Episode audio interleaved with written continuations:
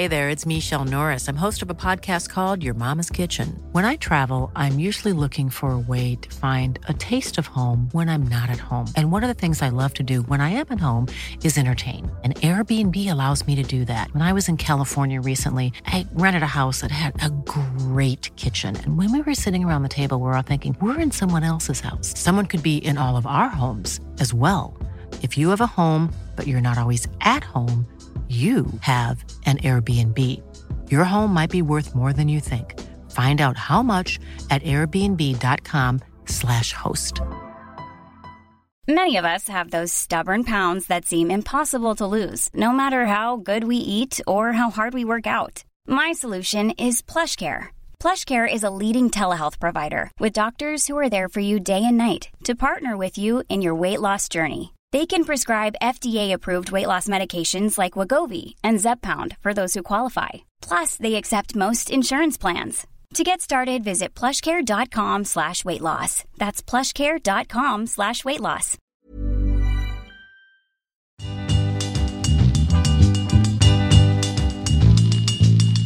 Hey guys, welcome back to Billboard's Soul Sisters podcast. This is Jesse Katz here at the Chord Club. Sadly, without Dara today because she had to go live her rock star life for a few weeks and is traveling across the country on tour with her band Parlor Tricks.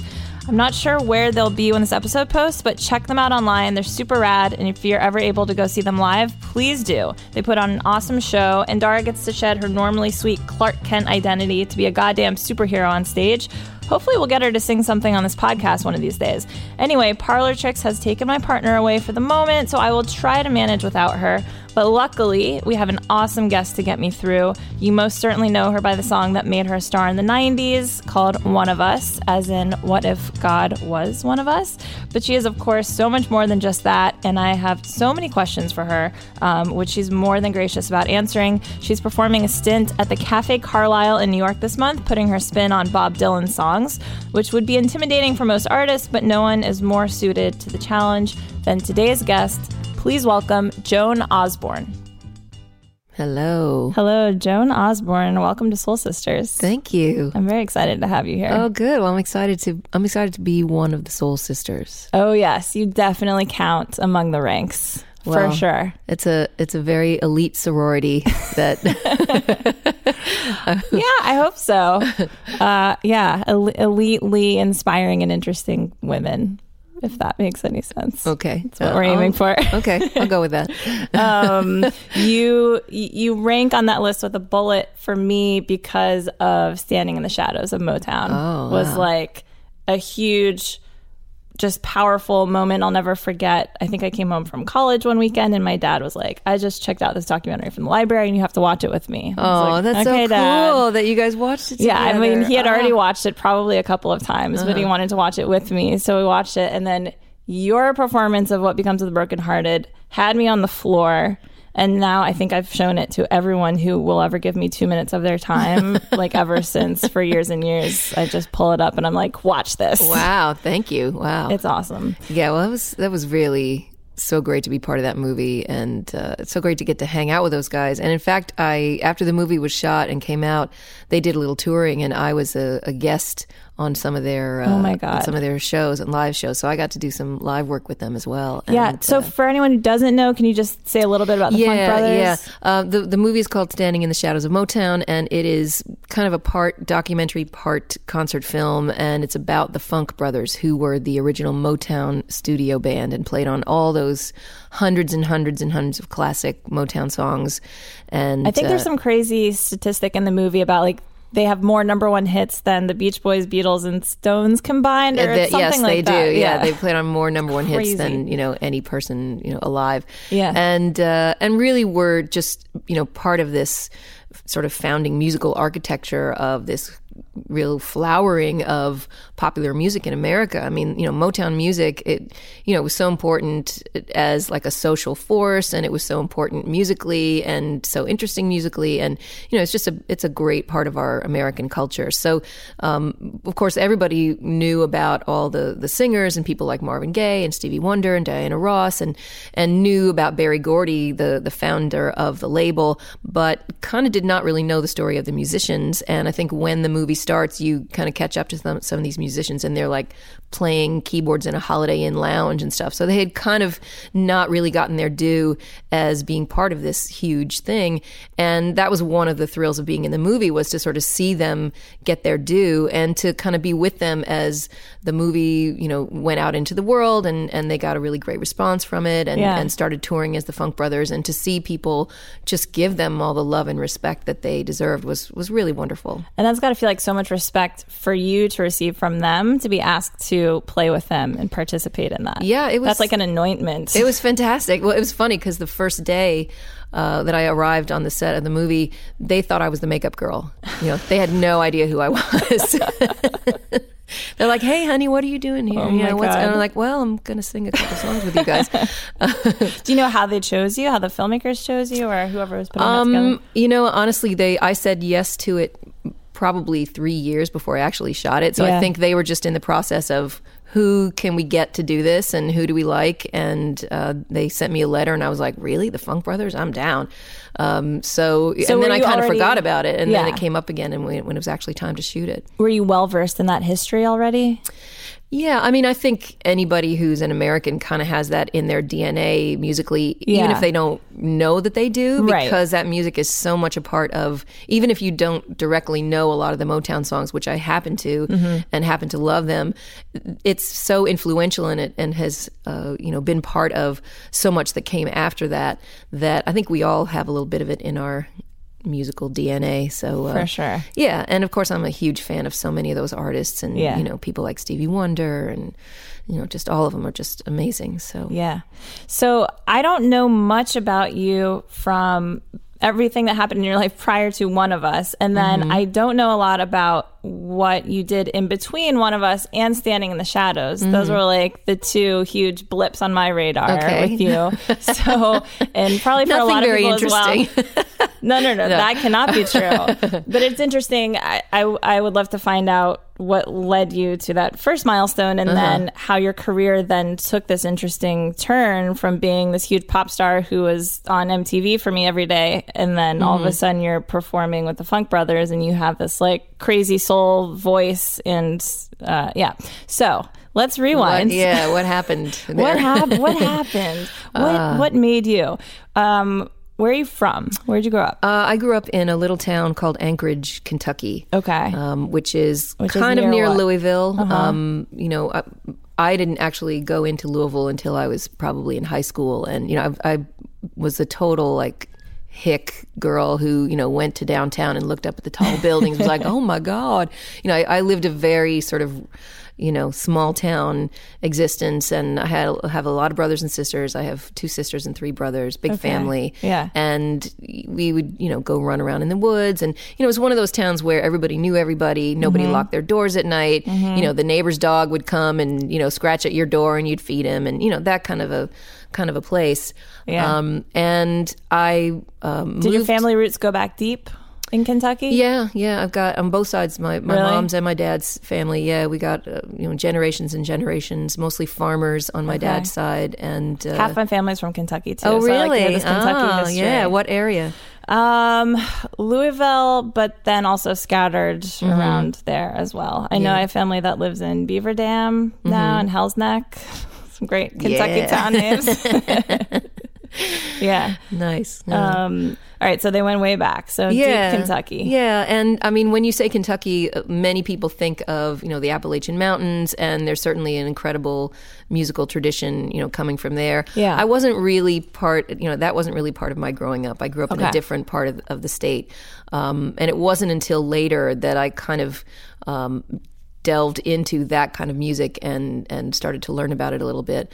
Uh, it actually wasn't until I moved to New York City. I I moved to New York um, when I was about I guess 19, um, and I was uh, went to uh, New York University, and I was planning on becoming a filmmaker, and I really kind of fell in love with documentary films, and Okay. I and I that's what I was doing. I was a student in, at NYU. And thought on, that I was going to be a documentary filmmaker. Yeah. You're, you're you're jumping though. I to am I? in Oh, Kentucky a little sorry. Okay, no, let's it's okay. But I like to dwell in That's the very cool. beginnings for a moment. All right. That's cool. because we'll get there. Mm-hmm. Um, were either of your parents music- musicians? Did you have any artists in your family? Well, um, my parents both uh, were singers in that they sang in the church choir, and that's actually how they met. Really? And I remember sitting next to my dad in church and hearing his voice and hearing it be this really sort of sonorous, booming voice. And because I was sitting next to him, I thought he had the loudest voice in the whole church. And, you know, maybe he did, but I think I had a little bit of a skewed perspective. because Uh-huh. I, and I used to sort of look up at him and go like, wow, you know, he's really loud. What kind of church? Uh, Catholic Church. Catholic church. Yeah. Yeah. Yeah. Religious family? Um, Or yes, just, like, up Sunday until religious? well, up until a point, you know, my my parents, you know, my mom, God bless her, you know, got all six of us up and dressed and you know washed and to church on Sunday mornings, um, you know, f- for many years, and then you know, my I think my dad really kind of had a, a moment where he became disillusioned with the church and he stopped going, and that that part of our life as a family kind of kind of dwindled away. And I I remember um, being very fascinated with it when I was a young girl and wanting to be a priest when I grew up. Really? And yeah, because I was really fascinated with the ritual of it. And, you know, I had these weird, you know, fantasies where I thought I saw Jesus' shadow walking around behind the altar. And, you know, I was really into the whole pageantry of it. And, Uh-huh. Yeah. and you know, I think The it touched something mystical and magical and, you know, in, in my sort of child's imagination. Yeah. Um, but then I kind of realized that, you know, you couldn't be a priest if you were a girl. And I kind of looked over at the nuns and I was like, I don't want to be a nun, man. Are you nuts? Oh, I don't want that. A, the clothes aren't good, you know. B, it looks like they, they have to do a whole lot of work and they don't get any credit for it. Yeah. So, you know, there was there was something, I mean, you know, uh, uh, there are nuns in my family and, uh, Oh, yeah? you know, there are, yeah, there are Jesuit priests in my family and, you know, there there's a lot of deeply religious people in my family history, in particular on my father's side. Uh-huh. Um, but you know, our family was kind of the place where, I guess, you know, modernity sort of came in and uh, and. I guess we sort of lost that, Yeah. that moment, but there was Do you know what that moment was for your father when he kind of relinquished his you know, grasp? I think there was something about how um, he felt like you know the people in in the church um, that we were going to um, were sort of hitting him up for money over and over and over again, and and kind of implying that he wasn't giving enough money from you know his earnings, and that he just started to feel like like it, it was all a racket for them. Yeah. and what did he do for work? uh, he was a builder, build houses. Okay. Yeah. And did your mom work outside of the six kids? Well, yes, for that uh, to raise six kids. Uh-huh. But she also, um, you know, for a long time was a, a designer. She she's a very talented visual artist, and she actually designed the house that we grew up in. My dad built it. She designed it, drew up the Wow. plans. What a dream team. yeah. and she designed the next two houses that she lived in. And in fact, my older brother became a builder as well. And he built the next two houses that she lived in. And, you know, she still is, is around and very healthy, thank goodness, my mom. And she'll come over and, and uh, hang out with my daughter sometimes when I have to go out and work um, for several days.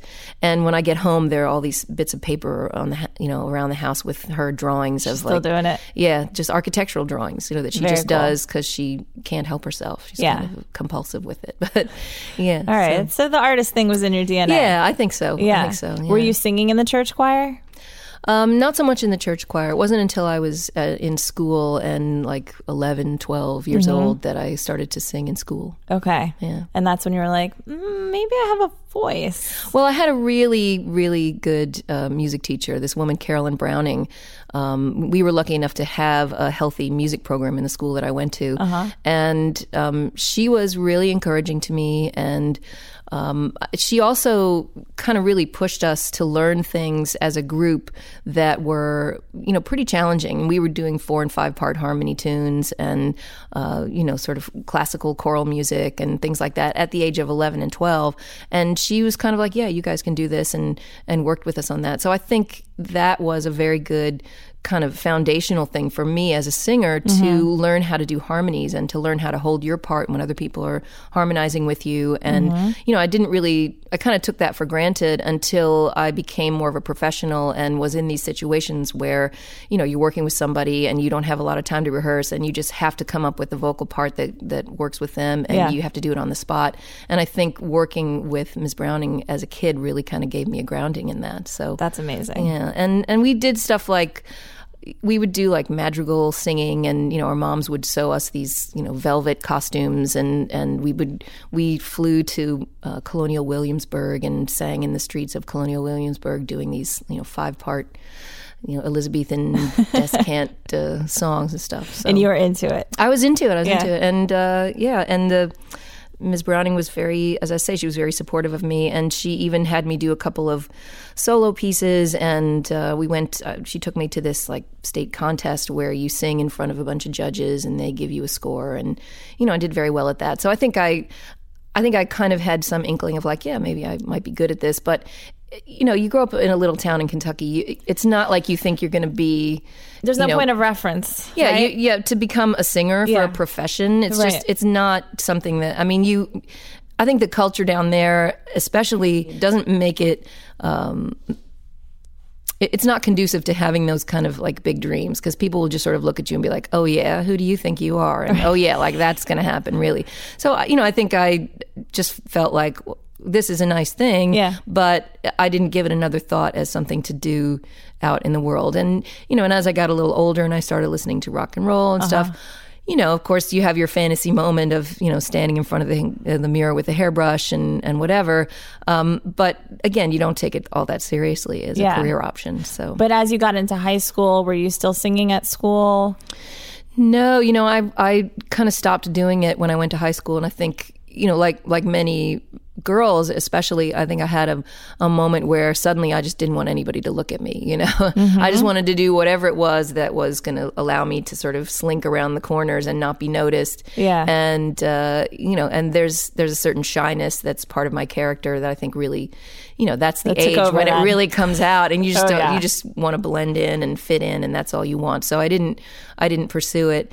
Um, when I got a little older in high school, I, I was dating this boy who was a drummer, and he was in a band, and you know his band was going to go to some Battle of the Bands contest, and they were like, "Hey, your girlfriend can sing. Let's get her to sing with us for this band contest." So I did one song with the band at the band contest, and then the bass player decided that he didn't like me, and he kicked me out of the band. So, so that was my entire Wow. high school music career. The first slight Yeah. setback. you know, it's funny because Yeah. a lot of guests have these stories about, yeah, well, I, I was dating this guy in a band, and then that kind of led to me kind of being in the band or kind of realizing. And it, I'm starting to wonder if some part of your guys' brains was that you knew you wanted to be in the band. And Mm. so it wasn't just that you're attracted to other musicians, which is certainly part of it. They can be very Mm-hmm. attractive, but also like, that you I- want I to wanna be them slip as into opposed that, to yeah. no i think that's very uh, I- i think that's a pretty logical conclusion to draw from that. Yeah. is you're you're drawn to the people who are doing the thing that you want to do yourself Right, So, exactly.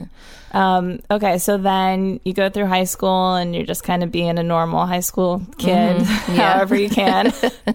it, but then you make a decision to pursue documentary filmmaking, which I'm assuming is not something that people from your town were doing either. No, I mean I I got into doing um, theater, and uh, Okay. for the first, you know, I did a little bit of theater in high school, and for the Musical theater? Or, Um, yeah, actually, one of the one of the shows was a musical, and um, and I liked that, and I liked the people that I met doing it, and it just it seemed like it was a really sort of fun crowd and a fun hang. And so when I went first went to college, I went to the University of Louisville, and um, started to take some courses in that, along with other things. It was one of the things that I was interested in. Um, but I went to the theater department there and started getting into this idea of, wow, you know, if you're an actor, you have to wait for somebody to pick you to do what you want to do. I don't really see that working for me. So I'm I would much rather be the person who does the choosing uh, or who has something that that you don't have to be picked for. So I started thinking about directing and I directed a show in the Little Black Box Theater when I was a freshman in college. And I just I really liked that. And then I, you know, thought about it some more and I was like, you know, this theater thing is really fun, but I think maybe like 1% of the population in America goes to the theater. Right. And yet everyone goes to the movies. So maybe this would be something to do in a different arena. And I always, you know, liked movies and liked film. Uh, so I thought maybe this would be a, a skill that I could translate to another place. And I started thinking about going to uh, a school that had a great film department. And that's what led me to apply to NYU and to come here to New York City. wow, quite a leap. Had you been to New York before? No, I had Okay. not been here. I did not know anyone. I uh, I found out like two weeks before I was supposed to arrive that I didn't have a dorm room. to arrive to, and I had to find my own place to live. What? Yeah, they they sort of they were This like, was before sorry, NYU we're-" owned all of the village. Yeah, this was many years ago. So, uh, so they, you know, ran out of space, and they were like, "Sorry, we, we're happy to have you here, but you have to find your own place to live."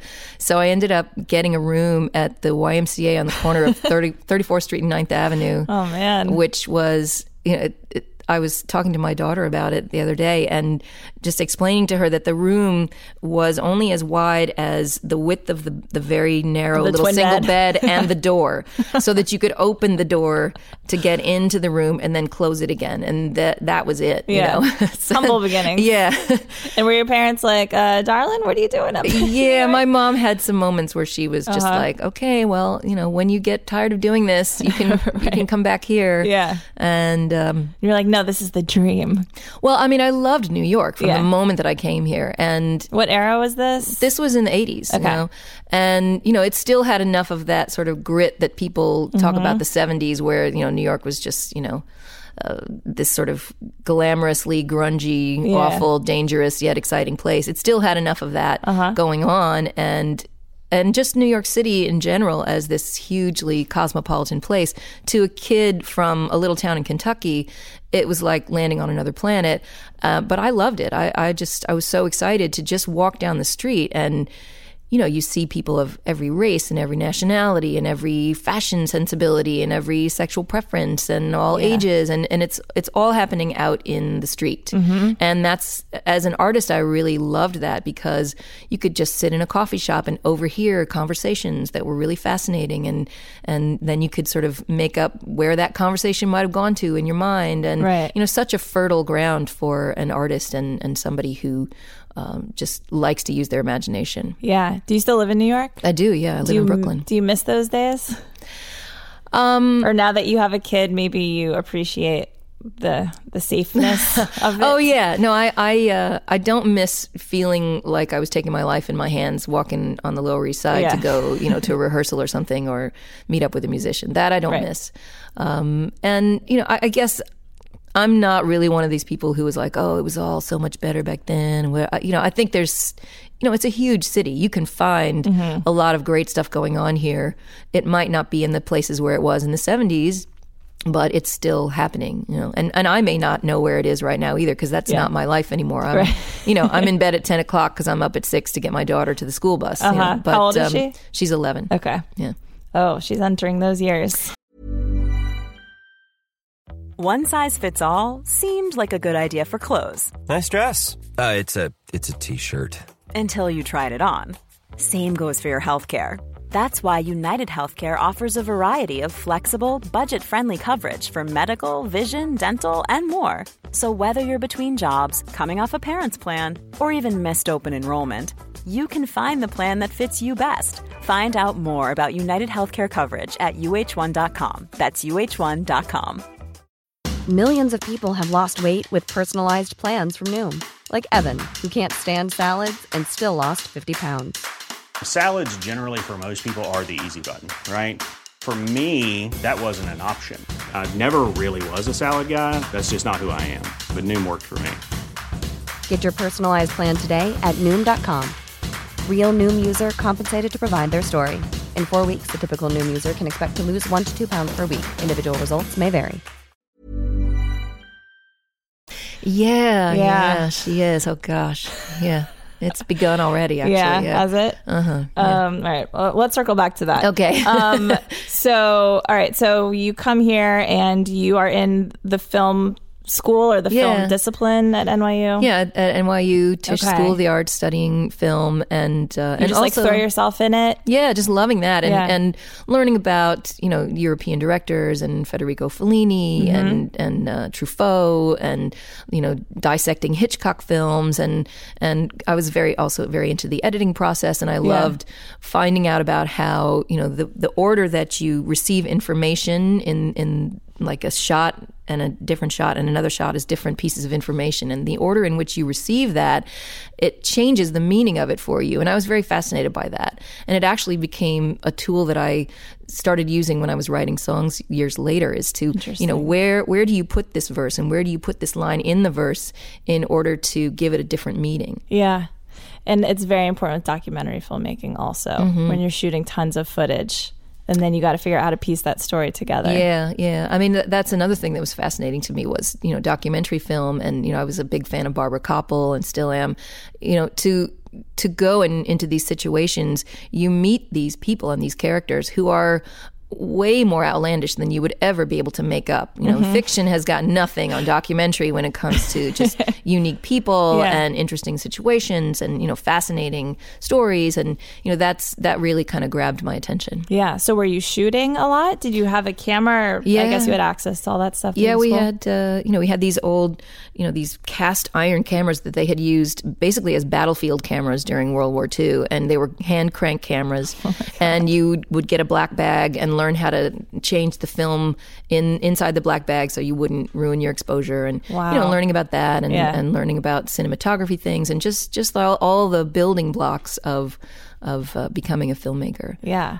And then, so you graduated with that degree? Oh no, I uh, I am a college dropout. Are you? Sadly. Common tale. Yeah, I'm, well, you know, as I, I mean, I was putting myself through school and I was Oh, trying to work a bunch of different jobs Okay. to afford the tuition and afford to live in the city. Mm-hmm. And, you know, that was a lot. Um, but, and there was a moment where I had to take a semester off because I just, I ran out of money. Um, so I was, you know, working a bunch of different jobs and saving money to go back. And I was living um, on the east side on 21st Street and this guy in my building, who was this kind of cute guy that I had sort of seen in the halls, he invited me to go out for a drink with him. And I was like, okay, let's go. So we just happened to go to the corner where there was a place called the Abilene Cafe. And this was a blues bar. Uh, and this this was a you know I didn't know it at the time, but this was a time when there was a lot of blues music in particular that was happening in the city. Um, so we went into this bar, and it was kind of late, and there had been a band who was playing, uh, but the band was finished, but the piano player was there, just kind of playing really for his own amusement and the handful of other you know wasted people who were still in this bar. Um, and you know my friend said, I, "I'll I dare you to go up and sing a song with this guy. If you uh, you know if you do that, I'll buy the drinks." So I was like, okay, I'll do it. Knowing that you had a voice or not well, at all? or you know, I mean, I, I knew some songs, and I and I did, was. did they know that? uh, I don't think you know. I don't think so. Yeah. I mean, I actually ran into this guy years afterwards and told him this story, and he was like, "Oh boy, I guess I was just trying to like get out of paying for the drinks because I thought you would refuse." you know? um, but um, As fate would have it. yeah, as fate would have it, I happened to know some tunes, and so I, I talked to the piano player, and we realized that we knew uh, this Billie Holiday song in common, and we figured out a key. Which one? Uh, God bless the child, which is uh, you know I'm, I'm a huge Billie Holiday fan, and I guess I guess uh, you know early in college I discovered her and, and became a big fan of hers. Uh-huh. Um, so I sang this song. And the piano player was like, "Oh, you know that's pretty good. You should come back on Tuesday nights. We have an open mic night here once a week." And so I started doing that. And I think I think partly because um, I wasn't in school and I I was just working, working, working all these different jobs to try to save money, and you know not interesting jobs either, like waiting tables at the Applebee's in Times Square kind of jobs. you know, yeah. So um, so it was. I think for me it was something to look forward to.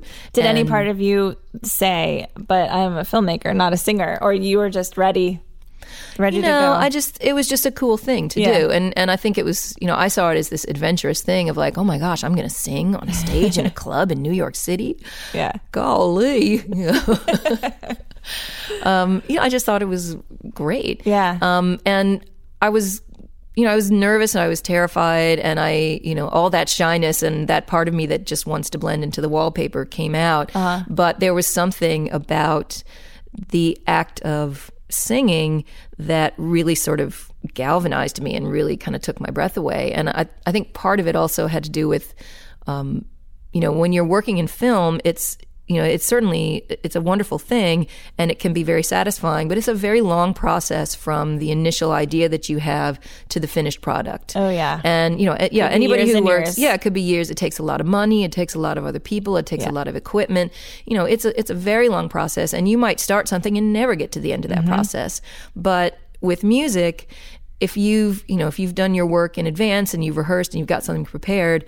You just you open your mouth and you sing and there it is, you know. And it was it was very immediate. It's very physical. I Uh-huh. think there was something about it that really kind of allowed me to get in touch with my physicality Mm-hmm. and and even sensuality in a way that I think I was trying to kind of cover up because it felt dangerous to me. Mm-hmm. And here was a place to sort of allow that to come out that was relatively safe and that it was it was a cool thing to to have in your arsenal of like you know, especially if you're singing blues songs, and those those were the songs that I started to to learn and to try to find. You know, I, I ended up going to record stores and uh-huh. talking to the other musicians who would come to the the blues jams and be like, "Wow, I really like that song. Who was that? You know, where do I find more like that?" And I, you know, started going to record stores and buying Howlin' Wolf records and Etta James records Yeah. and Tina Turner and you know all these kind of real sort of you know gritty and passionate. Um, you Mm-hmm. Is know, it because after singing that you know? Billy song, you realized that that suited you really well? Um, I think it was just because this was a blues club and it Okay. that was a blues jam Yeah. and it was that's what they wanted to hear. It was Yeah. the blues open mic.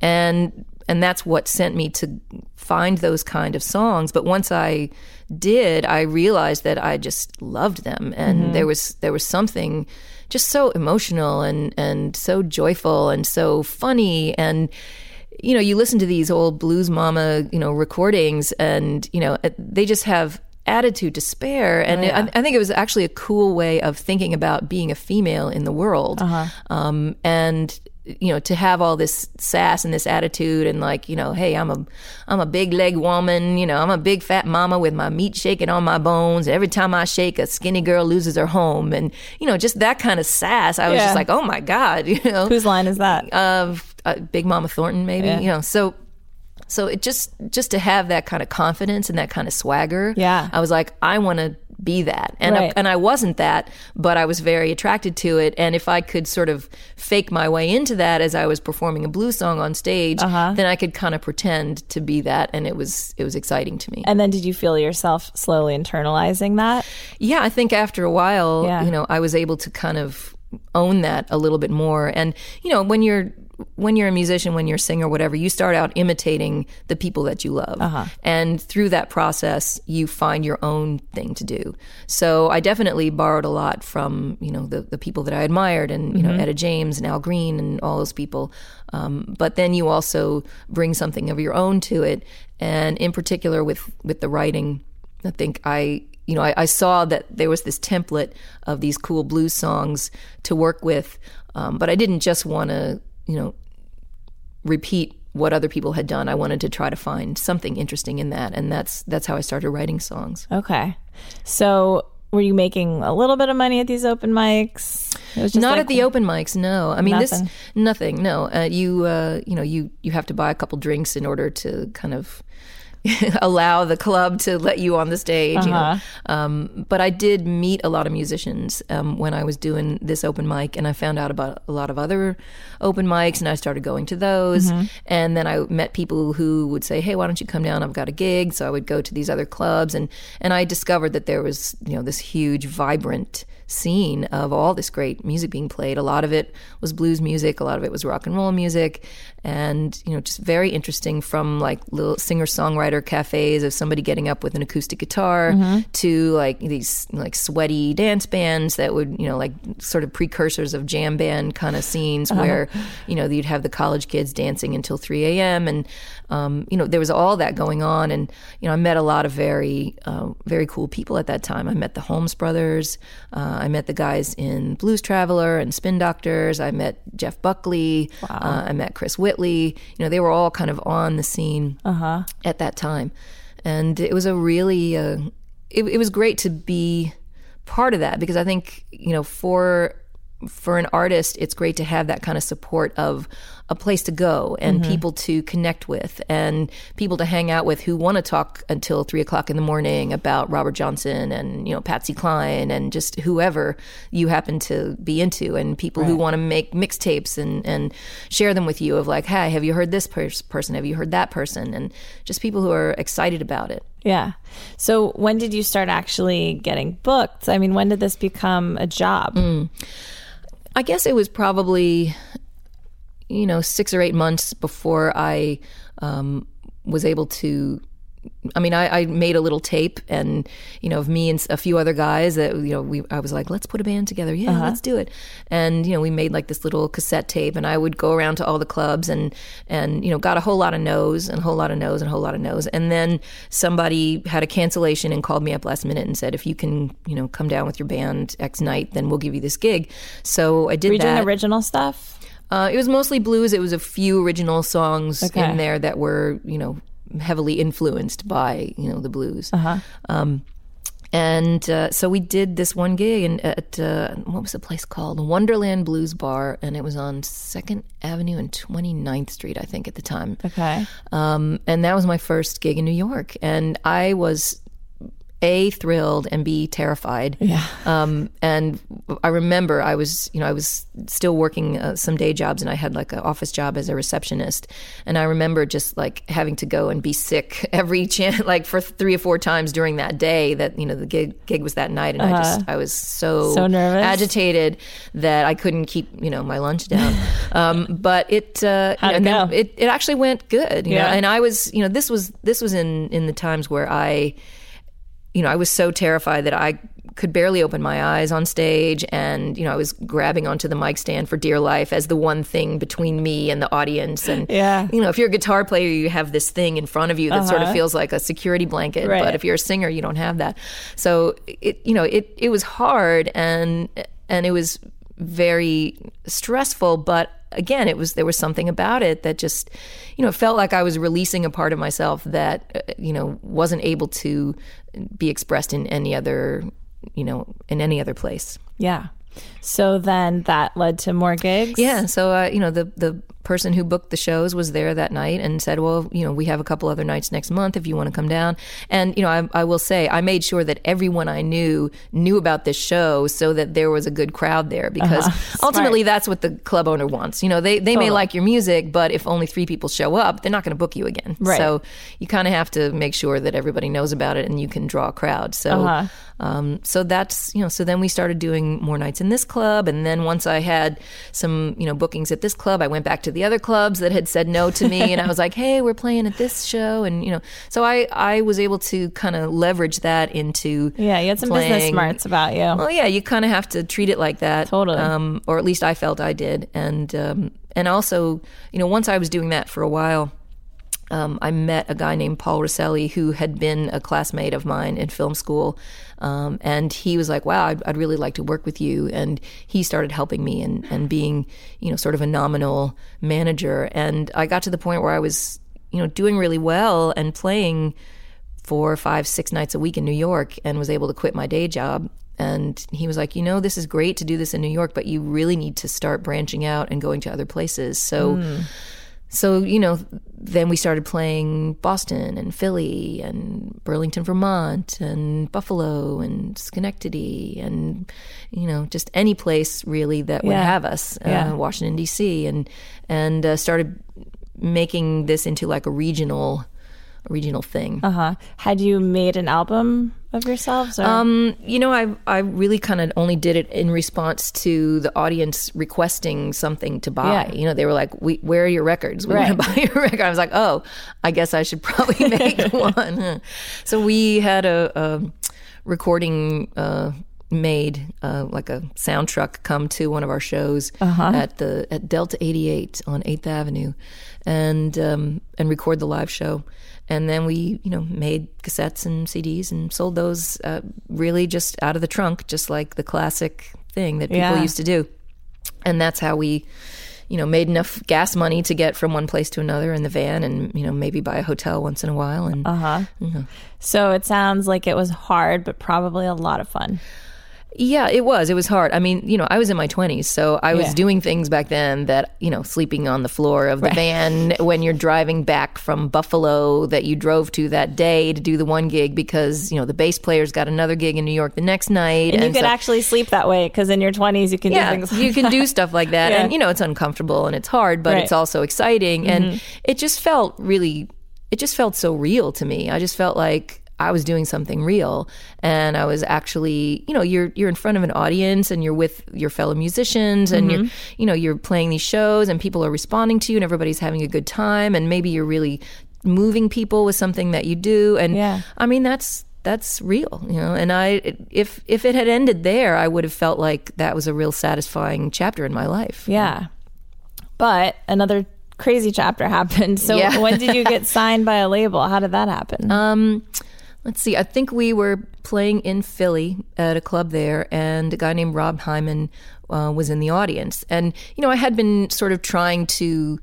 You know, make some inroads and see if there were any labels interested, and you know, somebody knew somebody who knew somebody, and Right. would invite somebody down to the gig, and you know, none of that kind of panned out. Um, and and you start to become a little bit leery of that. Like the first couple times, you're like, "Wow, this is awesome! We're going to get signed to Totally. such and so." And then you know, when that doesn't happen four or five times, you're like, "Yeah, all right, you know, that guy just really wanted to hit on me, so Uh-huh. whatever." Um, so you start to take it all with a grain of salt. Yeah. Um, but we were in Philly and we had done this show and uh, Rob Hyman came backstage and he was very excited. He was like, "Wow, I you know I think what you're doing is great, and you know I'm I'm in this band called the Hooters, and and you know la la la la la, and I know this guy who's looking to sign people." And I was like, "Oh, great, cool," you know, um, and really didn't think anything of it until I um, got a call to meet with a guy named Rick Chertoff, and I went up to his offices, and he had in, indeed a very impressive office in a big high-rise office building, and he indeed, you know, was like a, a record guy and had just. Uh, I think he had just produced a big hit for Sophie B. Hawkins, and he had produced Cyndi Lauper's first record, which you know, of course, I knew and, and loved Cyndi and still do. And uh, so I was like, "Oh, this is a real guy." Yeah. and we sat in his office and just really just talked about music for like 90 minutes. It was one of those situations where Just kind of nerded out. yeah, we and and we really, you know, I could tell that he really loved music and we just started talking about you know, people that we loved in common and and what it was like to do music and and what it was all about and you know, kind of got a little philosophical and and uh, I just I just felt like he was a real guy and um and I I, I thought, wow, well, this is nice. I don't know if this is going to amount to anything, um, but it was cool to meet this guy. Yeah. Um, but it turned out that he really was interested, and he signed me to his label, which was a subsidiary of Mercury Records at the time. Wow. Yeah, and that's how I got my first record deal. record- yeah. So did the guys in the band stay with you? Uh, well, the guy, um, Rob Hyman, who had come uh, to the show in Philly, he uh, was and is a member of a band called the Hooters, and they um, are a great band out of Philly and uh, have are great musicians, great writers. And what uh, Rick proposed to me was that we would go into the studio with Rob and with Eric Bazilian, who is the guitar player, multi instrumentalist from the Hooters, and you know write some tunes and just kind of vibe out and see what we could come up with. And Yeah. we sort of had as as our uh, ideal uh, the record music from Big Pink, which was made by the band, of course. Yeah. And uh, you know, a lot of people see that as a touchstone, and and we did as well. Um, and we we loved the idea of the process of you know you get together in a big house and everybody's you know you come you get you have breakfast together and then you write a tune and then you go out and toss the football and then you come back and you write another tune and you know that kind of that kind of scene. So so I went to Philly um, and basically spent, you know, I, I would go home to New York on the weekends, but I spent all day, every day, five days a week in Philly um, at their studio, and we, you know, worked on songs and worked on songs and worked on songs, and and you know, I I think it was a interesting. Um, an interesting synergy because there, you know, the Hooters music is very much steeped in American music, whether it's blues or whether it's, you know, Appalachian music or, uh, you know, they have a, a a great facility for that and a great knowledge for that, knowledge of that. So that we connected in that way. And I, you know, having been this film student, um, I had this this way of wanting to observe things where you know in film you, you don't want to tell people what they're supposed to be seeing you want to show them. Mm-hmm. So i i was interested in painting pictures with lyrics and that's what i was trying to do. So i think that combined you know that that lyric idea combined with the voice that i had and the fact that i had you know come up and learned how to sing singing soul music and blues music and uh, had that kind of emotional quality to it. I think it was a real uh, a real nice connection that we made, and uh, we wrote all the songs for the Relish album. Okay. Yeah. So, what was it like from your perspective to have that album do what it did? Because from my perspective, I was, you know, I don't know, 13, I think, when it came out, and I didn't know who you were. And then all of a sudden, I knew who you were, and you were on TV every day, and that song was everywhere every second. Did that explode your life? Um, in in some ways, it did. Yeah, Yeah. I mean, the, the record was out um, for a while before one of us became um, this sort of thing of the moment. Okay. Um, So, and was it not the first single off It- of the album? No, it wasn't the first single off of the album. Um, and it, you know, we we were kind of like in the beginning, the record came out, and you know, myself and the people in my road band um, were just doing gigs, and we were just basically kind of doing the same thing that we had been doing. Yeah. You know, maybe we were going a little bit further afield, and the record company was like, "Oh, we want you to go in and talk to this person and that person." I was doing a lot more interviews. I was doing a lot more radio station stuff. Um, but we were just kind of doing what we had been doing. Um, and I was happy with that. And I was like, this is cool. You know, this is great. Um, you know, playing a little bit larger places. And Yeah. I, I liked that. Uh, and it was exciting to have a record out. Uh Um, but then the you know one of us became this you know this big hit and we made the video for it and it's it started to kind of have a life of its own and as you say it it sort of felt like you know suddenly every you know I was on TV like 5 or 10 times a day and you know the Grammy nominations came in I got a whole bunch of Grammy nominations yeah.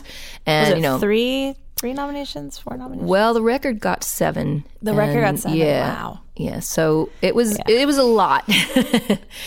um, yeah. So and you know, like your picture on the paper all, all over Yeah. the place, and and it was a lot. And on on the one hand, of course, I was really excited to you know to get that kind of recognition. Yeah. Um, and I thought that even though the the song "One of Us" was a little bit anomalous, it was a little bit different than the rest of It is. what was on the record. It's funny. It's anomalous from the record and just from you in general, Mm-hmm. kind of as an artist. Yeah, I mean it, it's it's a pop song, and Yeah. it's a very interesting pop song in that it talks about religious faith and it talks about God, and it's you know it's not Not every Mm-hmm. some feathers, right? yeah oh absolutely yeah that um, there were people who loved the song and there were people who absolutely hated it, Yeah. and you know I got like death threats and you know we How was it received back home? and. uh, you know, some people, yeah, you know, some people liked it, and then other people, like, you know, people that knew my mom, you know, were, were would like, well, you know, we were discussing your daughter's song with our church group, and we've decided we don't like it. You know, so uh, you know, it seemed like everybody had an opinion, Yeah. uh, in that moment, and. Um, I mean, it, yeah, it was great. It was also really difficult, just personally, because I I did not like that feeling of um, always having people like like people would follow me down the street Yeah. and you know I'd be just like in the deli trying to buy tampons or whatever and you know somebody's like you know coming up and or like chasing me down the aisle or something it just it was just weird Right. you know Because what I remember from the video is just your face. Yeah. Close up. Right? I yeah mean, thinking back that probably wasn't such a good move no, it was a great video, but like, yeah, you- there was no mistaking you. If you Yeah. had seen that video, you're easily spottable. On the yeah, it's funny. I was having this conversation with Sheryl Crow, where she was like, you know, I like she's she sold way more records than I did and was more famous than me, but she, you know, for some reason she was not as easily recognizable. I mean, she's kind of Yeah. she's a little bit short, she's a little bit slight. You know, you can she can pull a hoodie on and put sunglasses on, nobody knows it's her. but I guess because of that video, it's just like, here's my face. Yeah. look at my face for the next three minutes. You know, You It's guys kinda blew up around the same very, time, uh, right? Very recognizable. Yeah, She yeah. was maybe she was a little a earlier, yeah, so before, yeah. a little before, yeah. Funny. So, that was weird, and yeah. I, I honestly do not miss those days at all. Yeah, I'm sure. So that, but you know, it affords you all these opportunities, right? Oh, absolutely. No, you know, I, I cannot look back on that with anything but right. But, but then how do gratitude. you decide where you know? to go after that? Because if that's not the thing that you want to keep replicating, even though Mm-hmm. it's the thing that has been most successful so far, I imagine you had a lot of people in your ear saying, "We need ten more of those." Yeah, of course. And you know, it just it it w- that was not going to happen because well, well, first of all, I didn't write that song. Eric Yeah. Eric wrote the song, and uh, you know, and it's a, it's a wonderful song. Mm-hmm. And um, but I, you know. It was not something that I was going to be able to like, you know, sit at home for a month and come up with another, you know, thing like that. And Yeah. you know, I did. I tried to make a follow up to the Relish album for a long time, and turned things into the record company that they rejected and they didn't Really? like. And um, yeah, and it that was also I had like I was like the poster child for the sophomore slump, where you know you you're just going along and you do what you think is cool and you make this record and everybody likes it, and then suddenly you're supposed to you know be this person or do this thing that everybody wants you to do and you have a lot of expectations and you know not the least of which you're putting a lot of expectations on yourself Yeah. because suddenly you're like oh wow i'm a famous artist. So I, I must be really awesome at this so i better come up with something genius. And when you sit down in front of a you know piece of blank paper with that expectation of it's all got to be genius then that's pretty intimidating That's then you know pressure. suddenly you you know you think of all the million things that you need to do like pick up the dry cleaning and you know clean out the bathtub with the I'll be a toothbrush genius and in a yeah. couple hours. Yeah. Yeah, so I I think I messed myself up just you know mentally with that kind of pressure. In Yeah. addition to what you know the the executive people were looking for, which Right. I mean I don't blame them. If if I had been in their position, I'd been like, a yeah, hey, let's let's get some more of that because that works. Yeah. So how did you get yourself out of that rut? How did you get back in it? Um, well, you know, it, t- it took a long time. Um, I ended up working with a really great produ- producer named Mitchell Froom, uh, and we did a record out in L.A. Uh, called Righteous Love, and uh, worked a bit writing my own material. Worked a bit with a guy named Joseph Arthur, who's an excellent songwriter, and I still know him and I'm friendly with him. And we put that record out. But that was, you know, when that record came out, it was maybe five years after Relish had come out. So at that point, you know, people were just kind of like, eh, Joan who? You know, like it, the moment had passed. Yeah. So it was kind of like going back to square one in Right. a way. And, uh, you know, in, in a sense, I'm still sort of doing that thing that I was doing before the huge, uh, you know, success happened. Um, I think, you know, the Relish album opened a lot of doors for me that would not have been opened, and a lot of people know about me because of it. Um, but the audience that I've developed um, has almost been uh, like a different kind of thing. Like there was the Relish audience, and some of those people are still in my audience, and they'll still buy the records and still come to the shows. Yeah. But a lot of the people who have stuck with me were the ones who were around before, or who liked the stuff on the Relish album that was different and that was Yeah. rootsier, and or, or came to or, or saw as you as you mentioned the Standing in the Shadows of Motown, Mm-hmm. or have seen a live show. Like a friend brought them to a live show, and they're like, "Wow, I only knew you from that one song, and this is a whole other thing which I really like." So uh, so it's kind of in a way that was a little bit of a blip in my you Yeah. know sort of slow career growth. Yeah, the epic blip. which, you Totally. know, Well, how old were you when Relish came out? I was thirty, so were- I okay. uh, I was a late bloomer. No, I, just, I wonder sense, if yeah. you would have processed that differently if you had been 20 when that happened to you. Oh God, it you might know? have, it, I might have, you know, like that you had the maturity to say, all right, this was really successful, but I still am going to be true to what I want to do Hmm. and not just try to replicate this. Well, honestly, I think I think I probably did chase my tail to try and replicate it for a minute, but Right. it, you know, it just wasn't happening. you Yeah. know? So, you know, But I you mean, just, just it comes to a point where you're just like, well, Yeah. um, you know, gonna have to. You guys are gonna have to love me anyway for who I am instead of for who you know this other thing that you thought I was. you Yeah. know, so. But were you were you trying to write songs that sounded like that album? Were you changing your style, your voice at all? Not really. I think I was just trying to come up with something that I thought was interesting. And, you know, at the time I was really into Qawwali music. There's Mm-hmm. a great Qawwali singer, Nusrat Fateh Ali Khan, who I was a huge fan of. And I was trying to maybe incorporate some of that style of music into what I was doing. Yeah. Um, you know, I think I just you know, was searching and searching and searching and, and came up with some things that I thought were interesting. Yeah. Um, but, you know, then I would send them off to the record company and they were like, uh, no, we don't like this. So, Well, you made a lot of albums since then, so yeah, that's true. you got back in the groove I did, somehow. yeah, yeah. yeah. W- what feels most fulfilling for you now from all the stuff that you work on? Well, you know, I have to say the the most recent um, record of original music that I put out, um, which came out in 2014, was called Love and Hate. Uh, I actually co-produced it with Jack Petruzzelli, who uh, was in that band where we toured the Relish record, and I've known him for many, many years. Um, he, that I think is one of the best records I've done, and some of the best songwriting that I've done. So, Yeah. so you know, just to to be able to have that feeling that as an artist, even though you've been doing this for a while, you still have, you know, deeper to dig and there's more that you can do and you you can get better at what you're doing. Um, that's that's an exciting feeling. Yeah. And I'm super excited to see you live tonight for the first time because I have a feeling you're one hell of a live performer from the YouTube clips I've seen. Well, thank but you. I'm sure being in the room will be a it. whole new thing. I do enjoy it. Yeah. Yeah. Well, tonight's going to be a little bit of a different thing because um, we, you know, this this show at the Carlyle. Honestly, I never in a million years thought I was going to be playing the Cafe Carlyle. yeah, I was you going to ask you how you feel about it. It's an interesting crowd for you.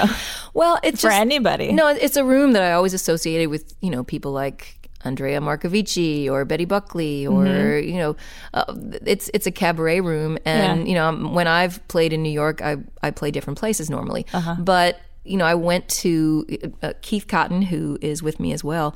Uh, he was playing with Buster Poindexter there, Uh-huh. and I went to see them, and uh, I was like, wow, this is cool. And I saw Buster's show, which is great and funny and interesting. And he's such a great musicologist. You know, he comes up with all these great tunes. Uh, and then the next day, we got a call from the Carlyle saying, would Joan like to come and sing here? So I was like, oh, okay. Well, my initial response is, uh, why would you want me to do that? um, but then I was like, well, maybe I can turn this into something cool and something interesting. Yeah. And, you know, for a while I've been thinking about uh, doing a, a series of albums, uh, a songbook series, in in the way that Ella Fitzgerald did a, a series of albums by different songwriters. She she did like you know the Cole Porter songbook or the Gershwin songbook or you know whoever. Um, you know, one of the things that I'm fortunate to be able to do is to interpret other people's material in addition to writing my own. So I thought that would be a very cool way to to do it is to do a songbook series. So I thought this would be the perfect opportunity to try this out because because the Carlyle, you know, it's it's a room where people do, you know, the American Songbook and they they interpret other people's material. So I thought this would be a, a cool way to turn this this show into something unique and you know we chose to do the material of Bob Dylan uh, partly because Speaking there's a jillion songs to choose from yeah, that's true. um, and you know you kind of you kind of can't go wrong when, when you're picking songs from Bob Dylan so Yeah. yeah. Very cool. Yeah. Very, so, very cool. so we've been really, uh, of course, uh, you know, last night I was like, what have I done? Oh my God. Putting together an entire new show in basically in the space of a week and a half, uh, you know, has been a lot of work. And I, Yeah. have to, I have to thank Jack and Keith for putting in so much time and effort. Does it span all eras of Dylan? It does, yeah. We're we're getting dipping into some, you know, fairly recent, recent stuff, uh, stuff from Time Out of Mind and Oh Mercy, which are my favorite records of his, and then going back to uh, another side of Bob Dylan, and you know, and, and a lot of stuff in between. Yeah. Very cool. I imagine it's intimidating to cover Dylan, but also because he completely reinvents his own stuff constantly, Mm-hmm. that at least there's not like only one way for his songs to be done. Absolutely. And, you know, I'm never going to sound like Bob Dylan, so I don't have to try to sound like Bob Dylan. Right. Um, so that's off the table. So that's yeah.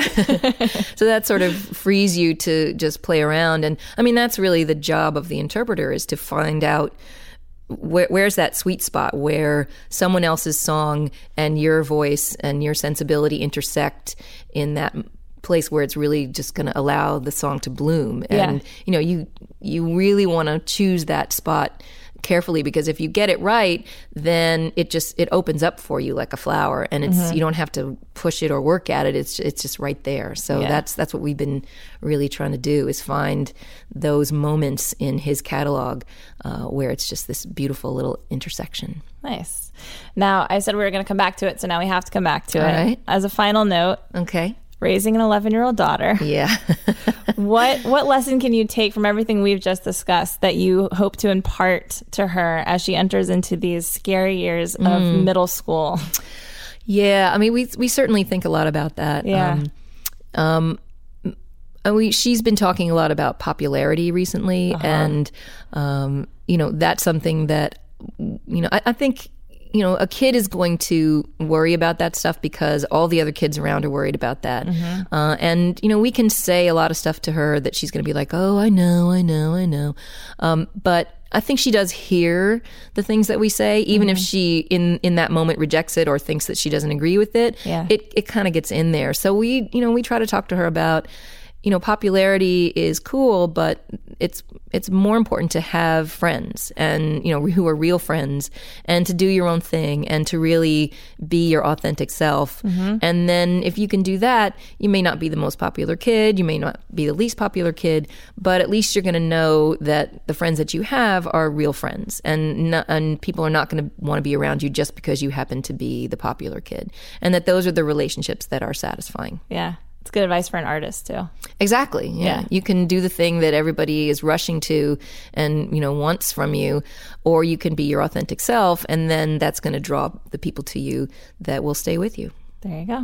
Wow, that's such a beautiful metaphor. That's Yeah. so nice. Look at us. Well, the authentic Joan Osborne. Thank you very much. This is awesome. Um, you're going to play a song for us now? Yeah, we're going to play a song. What are you gonna play? Well, I thought we'd start with this uh, song called Buckets of Rain. Oh, yeah. A little ditty I think I've heard of before. Yeah. All right. Awesome. Thank you, Joan. Thank you.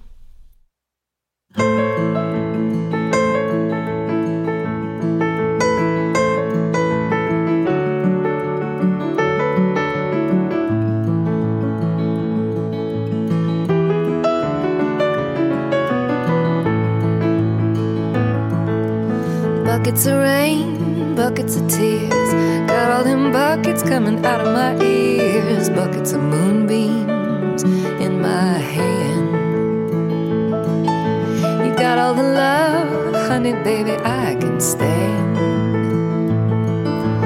I've been meek and hard like an oak. Seen pretty people disappear like smoke. Friends will arrive, friends will disappear.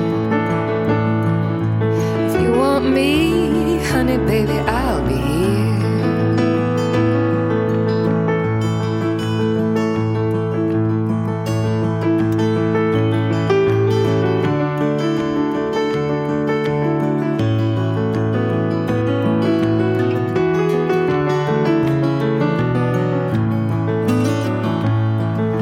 I like your smile and your fingertips. I like the way you move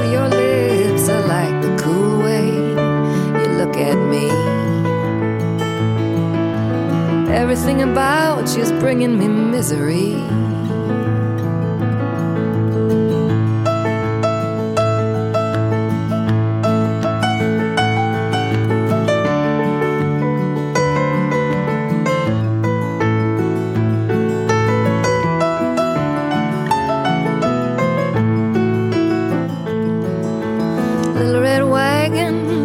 Bike. I ain't no monkey, but I know what I like. I like the way you love me strong and slow. I'm taking you with me, honey, baby, when I go. Life is sad, life is a bust. All you can do is do what you must. You do what you must do, and you do it well. I do it for you, honey, baby, can't you tell? I do it for you, honey, baby, can't you tell?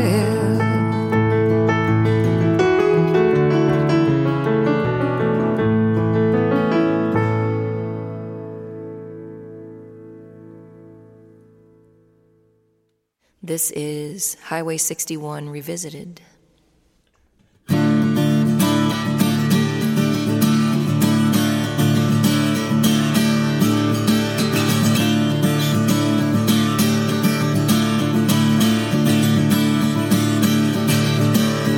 God said to Abraham, Kill me a son. Abe said, Man, you must be putting me on.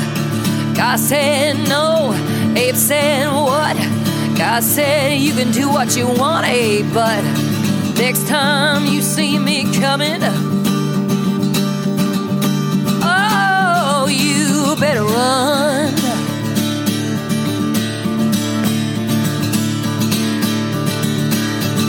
Abe said, Where you want this killing done? God said, Down on Highway 61.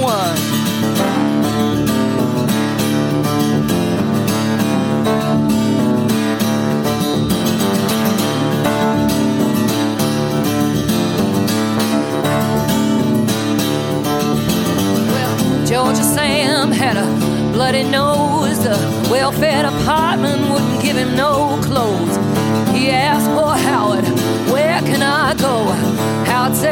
Only one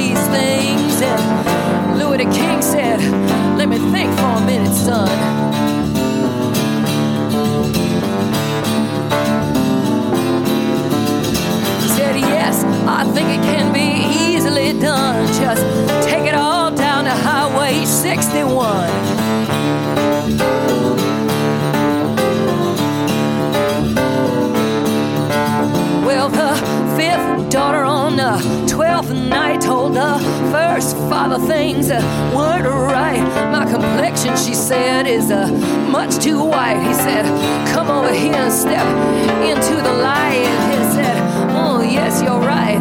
Let me tell the second mother this has been done.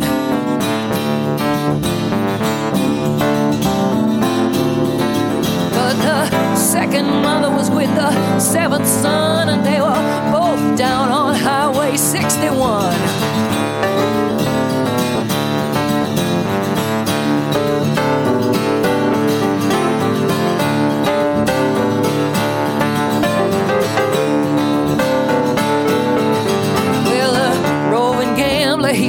Very bored. He was trying to create the next world war. Found a promoter who nearly fell off the floor. I Said, I never engaged in this kind of thing before, but yes, I think it can very easily be done.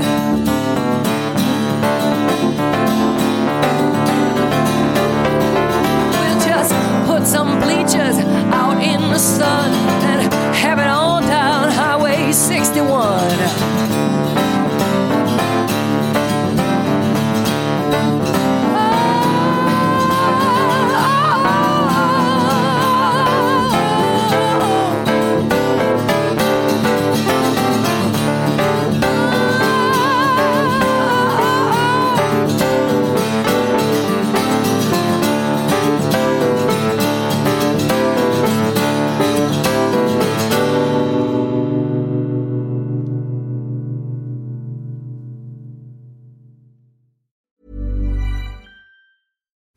Deserves the best, and there's no better place to shop for Mother's Day than Whole Foods Market. They're your destination for unbeatable savings, from premium gifts to show-stopping flowers and irresistible desserts. Start by saving 33% with Prime on all body care and candles. Then get a 15-stem bunch of tulips for just $9.99 each with Prime. Round out Mom's menu with festive rosé, irresistible berry chantilly cake, and more special treats. Come celebrate Mother's Day at Whole Foods Market. Even when we're on a budget, we still deserve nice things.